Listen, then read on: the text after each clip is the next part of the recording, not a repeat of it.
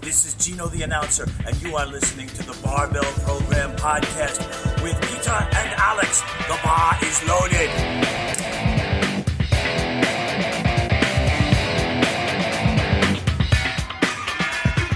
Achso, ich muss jetzt. Ja, mit einem Strich.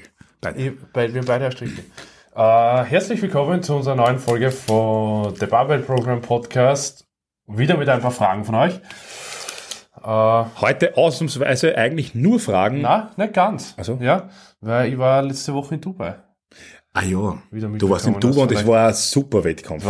Steigen wir gleich mit dem ein. Es war, sagen wir es mal so, ein super Wettkampf für unsere Athleten und Athletinnen. Ja? Peter, wie war der Wettkampf in Dubai für deine Athleten und Athletinnen? Also ja, das ist sehr gut, aber man muss nämlich dazu sagen, also die Weltmeisterschaft im KDK Equipped oder halt KDK-Weltmeisterschaft war eben dieses Jahr in Dubai, in den Vereinigten Arabischen Emiraten. Und man muss dazu sagen, Vereinigten Arabischen Emirate haben zusammengezählt, glaube ich, 10 Athleten und Athletinnen. Generell. Aha, obwohl es vereinigt sind? Ja, okay. Das auch. Also es ist interessant, dass so ein Land eine Weltmeisterschaft ausrichtet. Aber ja, dementsprechend ich weiß nicht, wer von euch schon einmal in Dubai war. Du warst, glaube ich, noch nicht. Nein? Also so meine persönliche Meinung ist, der muss auch nicht hinfahren, glaube ich, weil hauptsächlich gibt es dort Hotelanlagen, Sonne, wobei die war sehr verhalten, wie wir dort waren, also hat sich jetzt aber gescheit Tage einmal. Ah, okay. Malls, wo du dir Scheißdreck kaufen kannst, den du nicht brauchst eigentlich, und Baustellen, sehr viel Baustellen. Es war insofern, also ich will jetzt nicht über die Weltmeisterschaft herziehen, weil die war ja relativ gut, aber wem fällt ein, dass man die Sporthalle so legt, dass man eine Stunde mit dem Bus hinfahren muss vom Hotel? Das war sehr interessant. Es ist wahrscheinlich um eine gewisse Wüstenregion zu befruchten. Ich glaube, dass der Sand war dort der Spur besser als überall anders. Ja. Und er ist nämlich mitten in der Wüste, war eine riesige Schwimmhalle. Schwimmhalle. Oase, so mit geplant. Die haben es abgedeckt mit Metallplatten. Da ist das Publikum drauf gesessen, haben eine Bühne drauf gebaut und dort war die Weltmeisterschaft. Dann. Drunter war der Pool noch und hinterm Aufwärmbereich war noch ein offener Pool. Aber zumindest die Athleten haben gut abgeschnitten. Zumindest unsere Athleten haben extrem gut abgeschnitten eigentlich. Ja, wir haben 3 Athleten mitgehabt.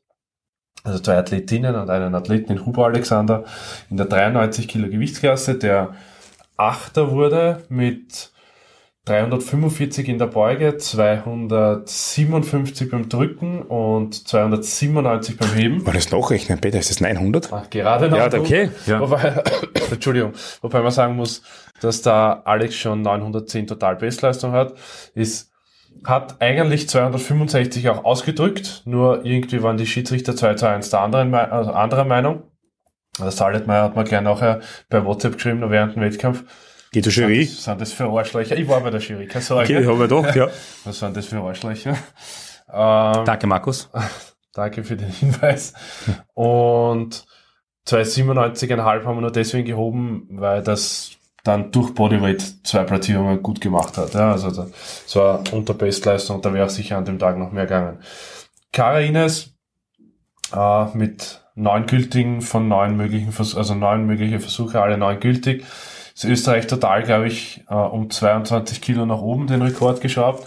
Das erste Mal, also es ist jetzt mittlerweile nicht nur die erste und einzige Frau in Österreich, die über 200 gebeugt hat oder 200 gebeugt hat, sondern dort 207,5. Das erste Mal ihre mentale Barriere mit 120 Kilo auf der Bank, gleich durchschlagen mit 125. Super, 2 rote. Ja, da haben wir Shirt gewechselt nach dem Erstversuch. Und im Heben auch mit 182,5 Bestleistung, also auch wirklich nur gültige Versuche, kein Kilo auf der Plattform liegen lassen, das hat's perfekt gemacht. Und 515 im Total? Genau, 515 total und die Sabati Marlene mit 165 in der Beuge, ihren Österreich-Rekord eingestellt quasi, auf der Bank mit 95 Kilo persönlicher Rekord und österreichischer Juniorenrekord. 150 gehoben, das erste Mal wieder seit 1,5 Jahren, weil die mit dem Heben ein bisschen herumgetan hat und nicht ganz so schier wie vor 2 Jahren. Okay. Das ist der erste Epic Win und auch das Österreich-Total-Rekord, glaube ich, um 410 genau, also in dem Fall dann 7,5 Kilo nach oben geschraubt. Sind alles bis auf Bankdrücken Open-Rekorde von den zwei Mädels, und die sind aber immer noch im letzten Juniorenjahr. Mhm. Ja. Das heißt, alles geht in die richtige Richtung. Ich freue mich schon extrem auf nächstes Jahr, auf Europameisterschaft und Weltmeisterschaft. Oh, die Ines hat bei der offenen Klasse mitgemacht, oder? Ja, die Marlene auch. Es war nur Open. Ah, die Home, okay. Ja, das war, ja. Wir haben nur Open. Eh klar, ja. Ja. Also es waren alle drei Open. Aber das war quasi so, weil die zwei eben eine sehr, sehr gute Entwicklung das letzte Jahr hatten, hat man gesagt, die müssen sowieso nächstes Jahr Open Luft schnuppern, und da lassen wir sie da gleich ein bisschen quasi mit den Großen mitmachen sozusagen. War ein super Wettkampf, war wirklich auch so an sich toll organisiert. Ja. Also es waren 6 komplett neue Aufwärmstationen von Eleiko, hinten genug Platz. Das Blöde war halt nur, man hat das beim Aufwärmen schon gemerkt, weil in der 93 Kilo Klasse ist der Niki Nielsen, Däne, der jetzt nicht mehr, aber bis zu der WM den Weltrekord im Beugen hatte, in der 93 mit 3,96. Und mit denen wärmen wir oft gemeinsam auf, weil wir uns gut verstehen. Und der hat dann Fail beim Aufwärmen schon gehabt.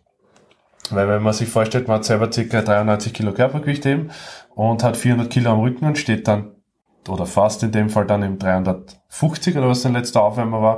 Und man steht mit denen relativ flott auf, und das Ganze ist keine Ahnung wie dicke Eisenplatte eigentlich nur, wo man draufsteht. Federt. Das war auf Horror. Dann hat es nach hinten gefetzt, dann haben sie gefangen, und letzter Aufwärmer eigentlich fast ein Fail. Also das war so für die Superschwergewichter oder für die, die schwer viel Gewicht bewegt haben, war der Aufwärmraum super optimal. Mhm. Ne? Der Rest war wirklich komplett problemlos und war wirklich super. Zwei Dinge, die sicher das österreichische Team nicht mehr hören kann nach der WM, ist Bus, weil der Bustransfer hat nicht funktioniert. Am ersten Tag haben wir 2,5 Stunden gewartet, und generell haben wir sehr viel gewartet auf alles. Okay, also warten und Bus. Warten und Bus. Hoffentlich bleibt uns das in Kaunas erspart. Uns? Glaube aber nicht. Uns. Naja, was ich so gehört habe, ist eine andere Halle diesmal. Das stimmt, aber das heißt, der gleiche Organisator, ne? Ja, das stimmt. Ja. Ja. Schauen wir mal weiter. Wir sind ab Sonntag bzw. Montag oben. Aber es gibt einen neuen Präsidenten in Litauen. Also vielleicht okay. Funktioniert das. Ja, der andere hat schon genug gehört. Gemacht beim letzten Event. Ja. Genau, ja, wir sind nächste Woche, oder keine Ahnung, ich weiß nicht genau, wann der Podcast rauskommt. Vielleicht sind wir dann schon in Litauen. Aber da führen wir uns die Europameisterschaft im KDK Klassik zu Gemüte. Richtig, da bitte auch auf goodlift.info live dabei sein, wenn, ich glaube, es sind 9 Athleten damals, und 9 Athleten und 9 Athletinnen, die dort performen in unterschiedlichen Kategorien, von Jugend, von Junioren bis zur offenen Klasse, haben wir alles dabei. Ja. Leider keine Schwergewichte. Sehr leicht sind wir diesmal. Der schwerste Athlet ist der Lackner Patrick. Ja, Lackner Patrick, richtig. Auf den kann man schon sehr gespannt sein, weil der hat bei uns im Gym jetzt wirklich gut performt. Hat generell die letzten Zyklen extrem gut performt und tut ein bisschen herum jetzt mit Adduktoren und so kleine Zwickerl. Was tut er nochmal da? Aber jetzt, wenn wir Volumen und Intensität eigentlich komplett rausnehmen, glaube ich, wird der Wettkampf an sich kein Problem. Gut, aber wir haben einen Teamarzt dabei. Wir haben einen Teamart. Also, und wir bin. Wollen wir uns jetzt sicher, wer das ist? Und werden es da oben checken, ja. Aber ja, nein, es wird sicher mit super. Mit Palliativmedizin vor dem Wettkampf habe ich doch in irgendeiner Art und Weise Erfahrung. Wird saugehalt, nämlich sicher, wer da oben. Ja. Kältetherapie wird angewandt. Dann schickt man mit Wasser, dass man gleich aufhört, und dann spielt der Doktor nicht mehr. So, dann. Also falls das vorher rauskommt und das hört einer unserer Athletinnen, wenn es Fieber kriegt. Ja. Es kann nichts besser sein, zum richtigen Zeitpunkt ist wichtig. Den sagen wir aber jetzt nicht, den sagen wir dann, wenn ihr ihn erreicht habt. Der ergibt sich. Nämlich genau dann, wenn es Fieber kriegt. Der ergibt sich. Ja. Dann. Aber das bringt uns gleich, da wir jetzt auch offensichtlich in unsere Profession übergeschwankt sind, thematisch, bringt uns das gleich zu der Beantwortung der Fragen. Ja, bringt uns das gleich zur Beantwortung der Fragen, die dankenswerterweise von euch dort sehr zahlreich eingetroffen sind, und wir haben jetzt nochmal eine kleine Auswahl getroffen, die wir gerne beantworten würden. Das erste ist einmal, Peter, es ist gefragt worden von, ich weiß nicht leider, vom Andreas Schörgenhuber. Vom Schörge ist gefragt worden, ob Progressionsplanung in der Off-Season, wie man die gestaltet, ob man das Gewicht steigern soll oder weitere Sätze anhängen soll. Ich würde sagen, ich beantworte es mal von meiner... Ja, sehr gern, weil es interessiert mich, weil du hast vorher gesagt, du beantwortest das jetzt anders als vor 2 Jahren. Ja, man ändert oft Meinungen. Und ich bin gespannt. Ich möchte ganz kurz ausholen. Ich habe schon das öfter darauf hingewiesen, ich weise nochmal darauf hin, dass oft der Zeitraum, den wir betrachten und schauen, ob wir in dem Zeitraum besser geworden sind, ein sehr überschaubar kurzer ist. Man muss oft ein Trainingsleben über das ganze Trainingsleben betrachten und somit muss man auch Volumen sehen. Das bedeutet, du kannst nicht zum Beispiel ständig dein Volumen erhöhen von Woche zu Woche, weil wo geht's denn dann hin? Man muss aber schauen, wie viel Gesamtvolumen bekommt man einfach über die Wochen, Monate, Jahre von Training zusammen. Das kann sein, dass es von Woche zu Woche, wie bei Emerging Strategies, auch immer das Gleiche ist. Man muss aber das gesamte Ganze sehen, dass man einfach mit jedem Training seinen Volumenspool auffüllt und damit besser wird. Das ist mir mal kurz einmal vorweg schicken, dass man auch so denken kann und so dann denken sollte.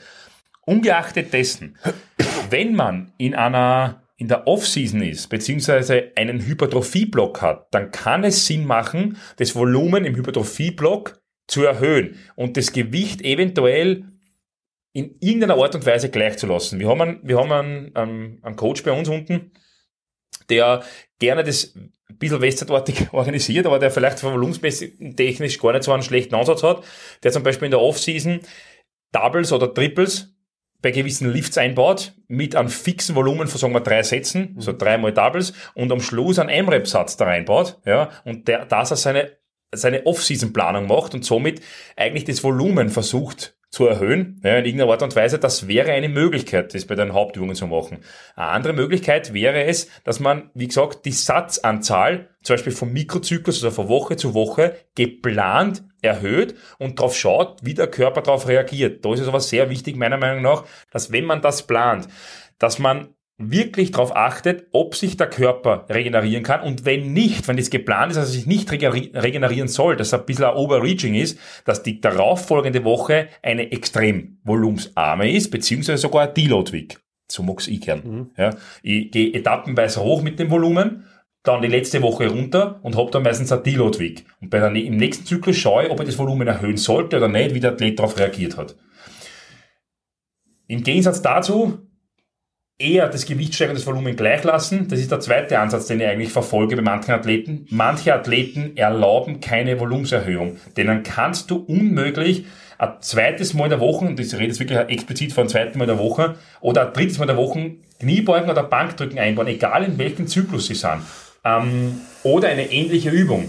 Bei denen bleibt auch im Hypertrophiezyklus nur die Möglichkeit, entweder ihr erhöht das Volumen an dem jeweiligen spezifischen Tag, Frequenz kannst du vergessen, ja, oder ich versuche trotzdem auch das Gewicht zu steigern. Das heißt, eben in einem gewissen Bereich das Gewicht steigern. Ich mache meistens eine Kombination aus beiden. Das bedeutet, ich fange meistens, wenn es Off-Season-Training ist, habe ich den spezifischen Lift in einem Hypertrophiebereich, beziehungsweise knapp im Maximalkraftbereich, zum Beispiel bei, sagen wir, 80% mit einer gewissen Wiederholungszahl, und steigere von Woche zu Woche den Prozentsatz und reduziere die Wiederholungszahl, steigere aber auch gleichzeitig die Sätze. Das bedeutet, in meinen Planungen ist es oft so, ich gehe aber sehr oft davon weg, aber ursprünglich, wenn der Athlet gut darauf reagiert, ist es so, dass ich mit einer Woche anfange, mit einer relativ geringen Intensität und einer relativ geringen Volumen.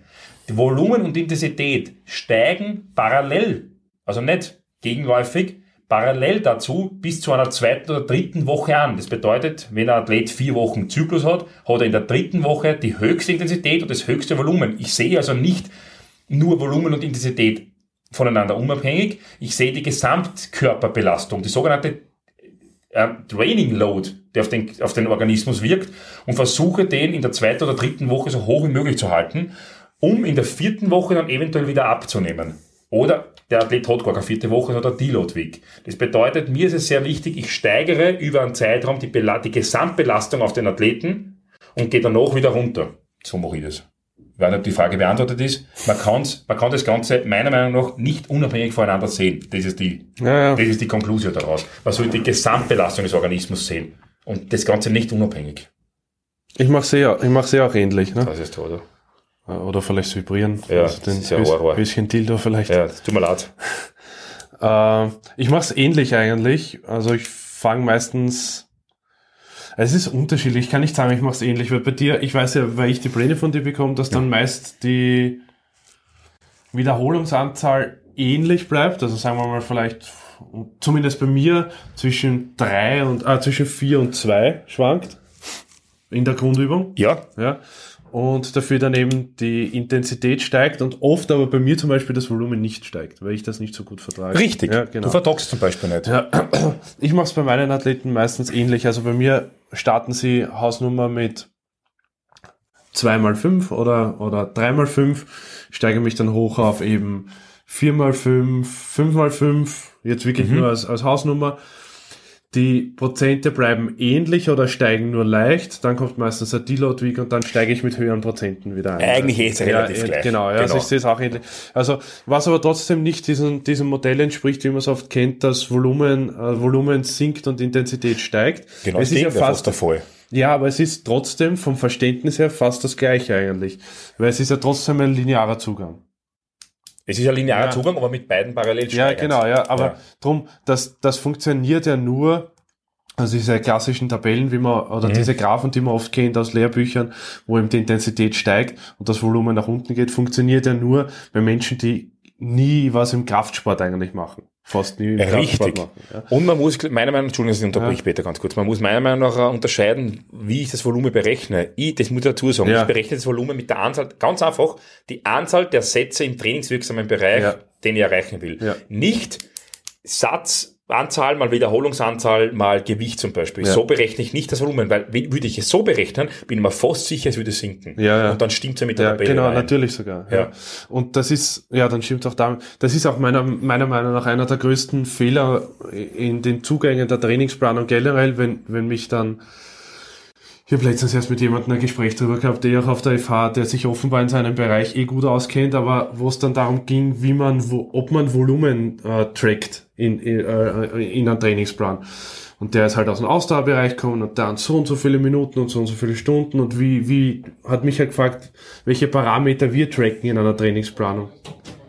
Und man muss ganz ehrlich sagen, es ist schwierig, weil Volumen per se ist meiner Meinung nach kein richtiger Indikator für eine Steuerung von einem Trainingszyklus. Weil Volumen hat so viele Parameter, wie du richtig sagst, ab wann zähle ich? Zähle ich ab trainingswirksamen Bereich 75, 80, 85%. Genau, wo fange ich überhaupt an? Oder fange ich, wie es zum Beispiel eine Zeit lang dieses norwegische System in der Literatur auch behandelt wurde, wo was hochfrequent und hochvoluminös war, aber schon ab 60% das Volumen gezählt wurde. Ja.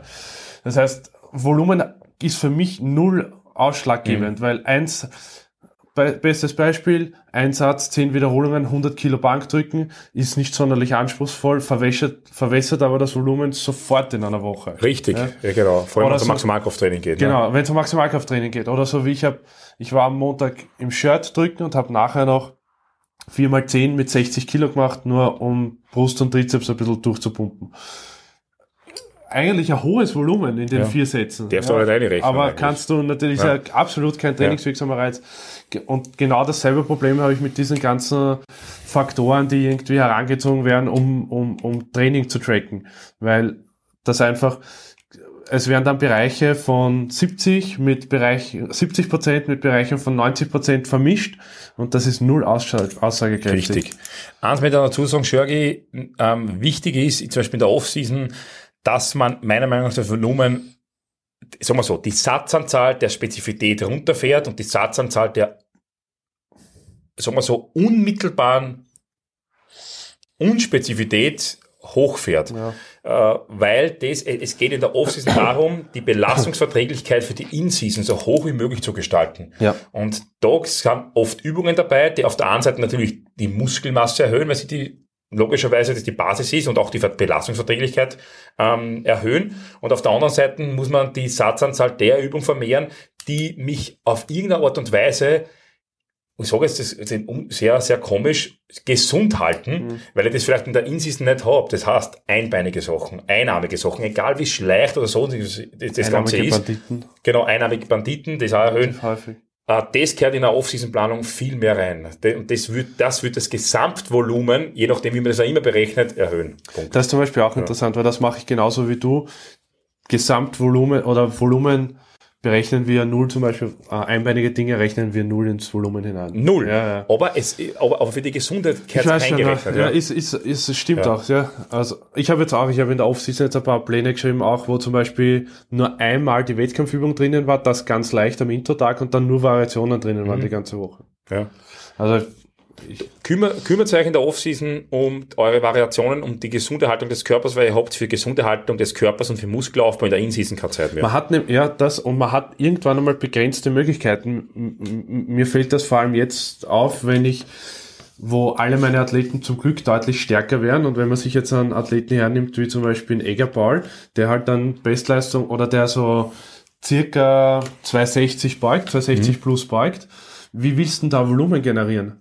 Also ich kann jetzt nicht 4x6 oder 3x8 oder so, kann ich schon in der Wettkampfbeuge machen, aber das ist ab einer gewissen Maximalkraft Mord. Entweder ist es nicht mehr Hypertrophie-relevant, weil du nicht zum Muskelversagen gehen kannst, ja, genau. Oder es ist nicht mehr Maximalkraft-relevant, weil es einfach zu leicht trainieren musst. Und in dem Fall beides sogar. Ne? Richtig. Das Einzige ist, dass die Bewegung drinnen bleibt. Ja. Das ist der einzige Sinn. Genau. Trotzdem, wie gesagt, es gibt einfach unterschiedliche Modelle. Ja.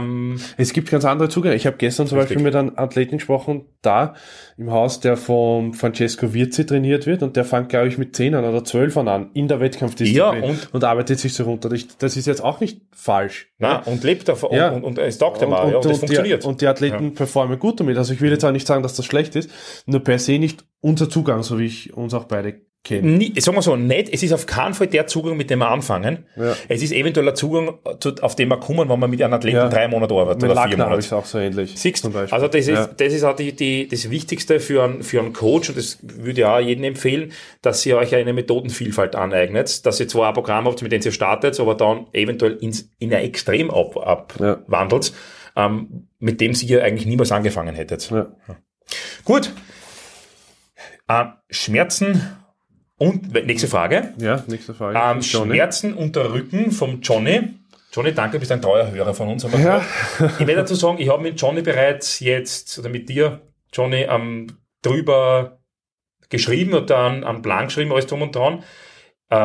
Johnny, und ich hoffe, ich kann das jetzt sagen, Johnny geht es folgendermaßen: er toleriert im Moment weder eine Biegebelastung auf die Wirbelsäule, noch eine axiale Belastung, noch sonst irgendwas. Wie agiert man mit so einem Athleten?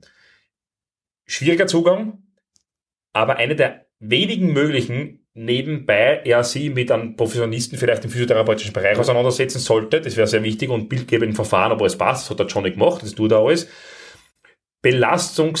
Übungsbelastungsverträglichkeit herausfinden. Bedeutet, ihr macht so eine Übung mit enorm geringem Volumen, enorm geringer Intensität und enorm geringer Wiederholungs- oder Zeitdauer, und schaut einmal 1 Woche lang, wie der Athlet diese Übung allein nicht vom Übungscharakter her verträgt. Und da fängt man mit Übungen an wie Bodyweight Squats auf einer Box oder Planks oder Side Planks oder was auch immer, Ruder mit Bruststütze, weil die Schulter haut auch nicht ganz so hin.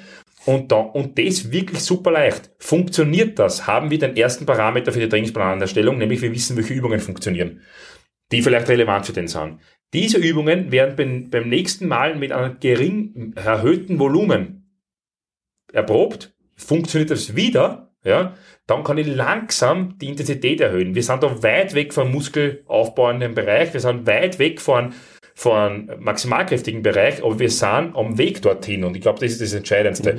Seht, also das gesamte Konstrukt, das Ziel mit dem Johnny ist, dass ich zum Beispiel im März mit ihm ein Programm fahren kann, das im Muskelaufbau relevanten Bereich ist. Würde ich diese Monate jetzt dann nicht durchgehen und das langsam ausfinden, würde ich immer wieder Verletzungen generieren. Ja. Das war mein Zugang bei so etwas. Es ist generell interessant, weil es die Frage ist, wie geht man mit Verletzungen um in der Trainingsplanung? Ja. Und ich habe das im letzten Jahr, also ich habe, muss auf Holz klopfen, bis jetzt Glück gehabt, dass sich sehr wenige Leute bei mir im Training verletzt haben. Nichtsdestotrotz gibt es 1, 2, 3, die halt immer wieder so neuralgische Punkte irgendwo haben. Oft ist der untere Rücken so ein Problem oder oft ist die Schulter auch. Und auf was ich auch mittlerweile immer mehr, glaube ich, jetzt komplett auch zurückgehe, ist, dass man einfach sich auch manchmal erlauben muss, manche Dinge komplett rauszunehmen aus einem Trainingsplan. Das ist so wichtig. Und es ist schwierig für uns, oder es ist, weil wir sofort diesen Gedanken haben, dass wenn ich ein, zwei Wochen nicht beuge oder nicht drücke oder nicht hebe, dass sofort irgendwo hingeht oder sofort Peter, wir werden alle schwächer. Ja, ich weiß. Ja, aber die anderen nicht. Ja, aber es ist leider wirklich, bei anderen ist es nicht, oder bei uns ist es auch nicht. Ja, die Geißeltatrophie wird uns anders zuteil. Aber es ist wirklich so. Katapole-Hölle. Katapole-Hölle. Und ich habe einen Athleten gehabt letztes Jahr, da haben wir, glaube ich, eine Schulterverletzung ein Jahr mitgezogen. Es ist halt leider so.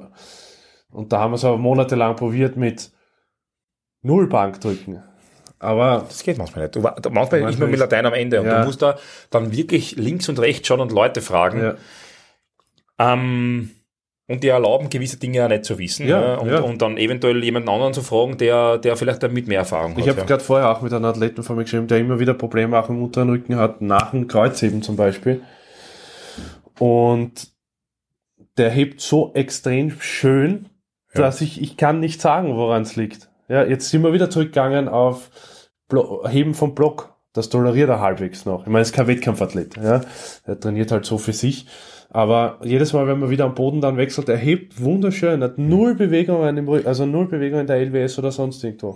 Trotzdem muss man, wie gesagt, es kommt erhöhte Belastung drauf. Gewisse Gewebe brauchen einfach länger, um sich an die Belastung zu gewöhnen. Das muss man ihnen zugestehen. Ja. Wenn ich einen Protein-Turnover habe, bei einem Meniskus vor einem Jahr, dann kann ich nicht, wenn die Technik perfekt ist zum Beispiel, nach einem Dreivierteljahr wieder drauf geht. Das funktioniert kurzzeitig, aber dann verletzt er sich wieder und dann hat man ein Problem. Ja, stimmt. Aber da findet man bei guten Physiotherapeuten, die auch im KDK Gott sei Dank tätig sind, wie zum Beispiel der Jan-Dore Gandhi oder die Kara Ines oder der Huber Alex, der da Ausbildung genau, der zumindest auch Sportmasseur schon ist. Ja, findet man auf jeden Fall oder die perfekten Leute. Peter. Hey, wir haben Steininger Peter, wir haben extrem starke Leute, die mit starken Leuten zu tun haben, die auch noch das Know-how haben, mit Verletzungen perfekt umzugehen. Ja. Also es gibt sie. Ja, genau. Und das ist auch wirklich, ist auch unsere Expertise am Ende dann, weil das ist nicht unser Berufsfeld auch. Genau. Ja? Schauen wir uns die nächste Frage noch auf, Herr Herter. Ja, extrem gern. Peter, wie viel Assistance im KDK würdest du Variationen von Hauptübungen zum Beispiel einbauen? Nebenvariationen von Hauptübungen. Wie viel Assistance generell? Die Frage war so... Philipp Meisterl. Genau. Ja. Die Frage war, Hauptübung, Nebenübung ist klar, da muss man variieren, oder das sind wir mittlerweile, glaube ich, auch oft genug darauf eingegangen, wie oft oder wie wir das zumindest verwenden. Und die Frage war, wie viele wirklich klassische Assistance-Übungen wir für sinnvoll halten. Und ich glaube, das ist extrem unterschiedlich, je nachdem, wie dein Trainingsplan ausschaut, und je nachdem, wie der Athlet reagiert. Aber wenn man zum Beispiel so eine körperliche Leiche hat wie mich, wo man Volumen eigentlich nur generieren kann über Assistenzübungen, braucht man sehr viele Assistenzübungen. Hat man jemanden wie zum Beispiel, wenn ich mal jetzt den Rauniker Christian hernehme, der zum Beispiel auf Intensität nicht sehr gut reagiert, aber der zum Beispiel ein relativ hohes Volumen fahren kann, also der oft jetzt in der Off-Season auch noch und sich dadurch auch extrem gut steigert und PR-Gruppen hat, 7er Wiederholungen, 8er Wiederholungen, hebt, beugt, 10er beugt, Highbar 10er beugt. Der wäre zum Beispiel von zuerst, das mal. Ja, genau. Ja.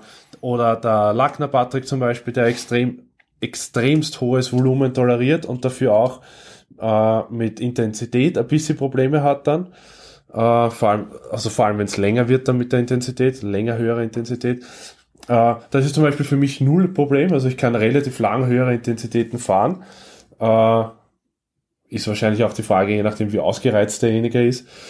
Aber das funktioniert bei mir nicht so gut und ich bräuchte dann viele Nebenübungen und die haben wenig Nebenübungen. Der Patrick hat schon so einen Bodybuilding-Tag auch drinnen, aber da kann man sich leisten, einmal sehr wohl auf Curls, Flies oder wie ihm da die Frage ist oder so zu verzichten, weil die oder derjenige auch in den Grundübungen super gut hypertrophiert zum Beispiel. Ja? Genau. Also ich glaube, das sind zwei wichtigen Faktoren. Nummer eins, wie viel spezielles Volumen toleriert man, und dadurch sollte man eventuell einen Trainingsplan auffüllen mit Nebenübungen, die zumindest hypertroph wirken, beziehungsweise das Gewebe vorbereiten oder da halt noch trotzdem eine zusätzliche Last bieten. Oder in welcher Phase des Trainings bist du gerade? Bist du in einer Phase, wo es darum geht, primär Muskelmasse aufzubauen und die Maximalkraft zu halten, dann macht schon Sinn, dass man gewisse Assistance-Exercises einfach wie Flies oder Leg Curls oder sonst irgendwas einbaut. Weil da drinnen steht in deiner Frage, Curls als Assistance ist eine Schande. Ja. Das ist eine Variation einer Grundübung, nämlich die Variation einer Kniebeuge. Also Verbeugung, oder? Ja, also du kannst ja wieder Kniebeugen, Post-Squats und Curls. Das ist alles, zählt zum Kniebeugen. Vor allem Continuum. Ja, genau. Spezifität. Ist nämlich insofern auch von der Literatur her interessant, weil die Literatur sagt ja, also, dass wenn ich in einem Maximalkraftblock bin, wo sich ja Kraft-3-Kämpfer, keine Ahnung, 8 Monate des Jahres befindet, man den ja nicht mischen sollte mit hypertrophielastigen Übungen. Ja, aber die Westzeit sagt es nicht. Ja, genau. Also es ist absoluter Bullshit. Ne? Ja. Also es ist total arg, weil man dann teilweise liest, dass man den muskulären Anpassungseffekt hinsichtlich Maximalkraft, den man im ersten Teil der Trainingseinheit dann durch den Hypertrophie-Training verlieren würde, ja, weil der Muskel sich dann denkt, jetzt vorher Maximalkraft und jetzt kriege ich aber Hypertrophie. Ja, also dieser Interferenzeffekt, den du ansprichst, der ist so marginal gering, ja, also da braucht es dadurch, dass ihr das Volumen oder die Satzanzahl vom spezifischen Training und das Gewicht, die Spezifität sowieso erhöht, reduziert sich ja automatisch, wie man sagen, der Fokus auf den Nebenübungen, ja, was nicht bedeutet, dass man sie nicht machen muss. Meiner Meinung nach. Ja, muss, wirklich auch. Und es ist ja, da muss sich ja auch jeder Kraft-3-Kämpfer an der Nase nehmen. Du bist vielleicht eine Ausnahme, aber die wenigsten Kraft-3-Kämpfer können richtig Bodybuilding trainieren. Ja? Wenn ein Kraft-3-Kämpfer bis zum Muskelversagen, keine Ahnung, Beinpresse machen müssen oder sonst irgendwas, hört er wahrscheinlich im Vergleich zum Bodybuilder 10 Wiederholungen vorher. Ja, was du in dem Fall nicht, das muss man lernen. Ja, genau, ja, aber aber ich glaube, er muss es gar nicht unbedingt dann lernen. Ach so, ja, ich weiß schon, weil er weit weg ist von dem. Genau, dann hat er halt sein Volumen generiert, das trotzdem einen Hypertrophie-Reiz hat, weil auch das zum Beispiel, man kann auch hypertrophieren. Ohne Muskelversagen? Ja, und auch unter 80% oder... Ja, beides ist richtig. Also oder auch Maximalkraft steigern unter 80% ist möglich, ja. Sonst würde Ray Williams niemals stärker werden. Ja, von daher vielleicht, das ist was anderes. Vielleicht war das das Problem. Vielleicht hat er jetzt auf Volumentraining geswitcht. Oder die Frequenz erhöht. Hast du mit dem Herrn Gary geredet? Nein, habe ich nicht drüber geredet. Ja. Okay. War auch ein schlechter Zeitpunkt. Weil seine Frau wenn der Alex anspricht, ist der Matt Gary und die Susie Hartwig Gary, die ja den Ray Williams Plattform coachen oft auch. Und ich glaube, die Trainingsplanung macht er nämlich selber. Ja. Der Ray? Ja. Kann man vorstellen, ja. Und die kennen wir beide ganz gut und plaudern halt immer. Die übrigens sehr religiös sind, ja, beim Frühstück gebetet jedes Mal, bevor sie gefrühstückt haben. Das war. Aber auf jeden Fall hat sie ein Radl gemacht beim Kniebeugen bei der WM. Und da sollte man nicht über das Radl vom Ray reden. Ja, genau, war ein schlechter Zeitpunkt. Ja. Also dann sag ich erst, das war Arsch, aber was war das letzte Mal Arsch? Ja, was passiert jetzt in letzter Zeit mit dem? Das kann jedem passieren, leider. Ja, das passiert dem Besten, und vor allem equipped. Ja. Gut, Peter. Gut, Alex. Heute einen halben Stünder, das ist vielleicht gar nicht so schlecht. Halben Stünder, genau, weil vielleicht zahlt uns nächste Woche, machen wir vielleicht noch was. Vielleicht fassen wir. Jetzt fahren wir vielleicht Zeit, bevor der Hauptload an Athleten kommt. Vielleicht finden wir Zeit, Montag, Dienstag. Ja, aber vielleicht fassen wir uns auch irgendwann zu, weil vielleicht finden wir wen. Ja, war eine Idee.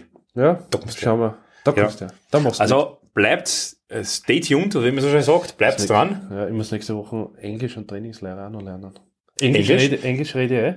Englisch brauchst du keine Sorgen machen. Native Alex ist dabei. Native Alex, jetzt nochmal, warum? Ja, also Englisch kommst du vorbereitet.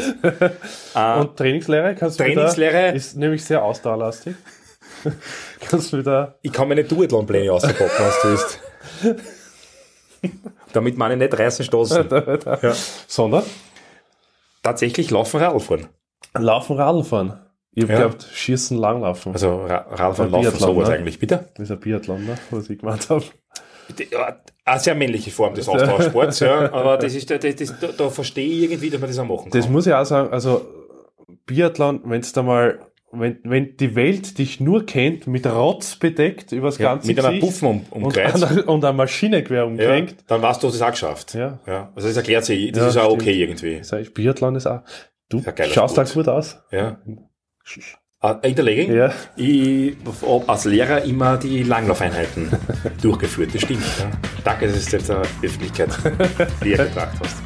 Vielen Dank für die Aufmerksamkeit und wir sehen uns oder hören uns hoffentlich in einer Woche.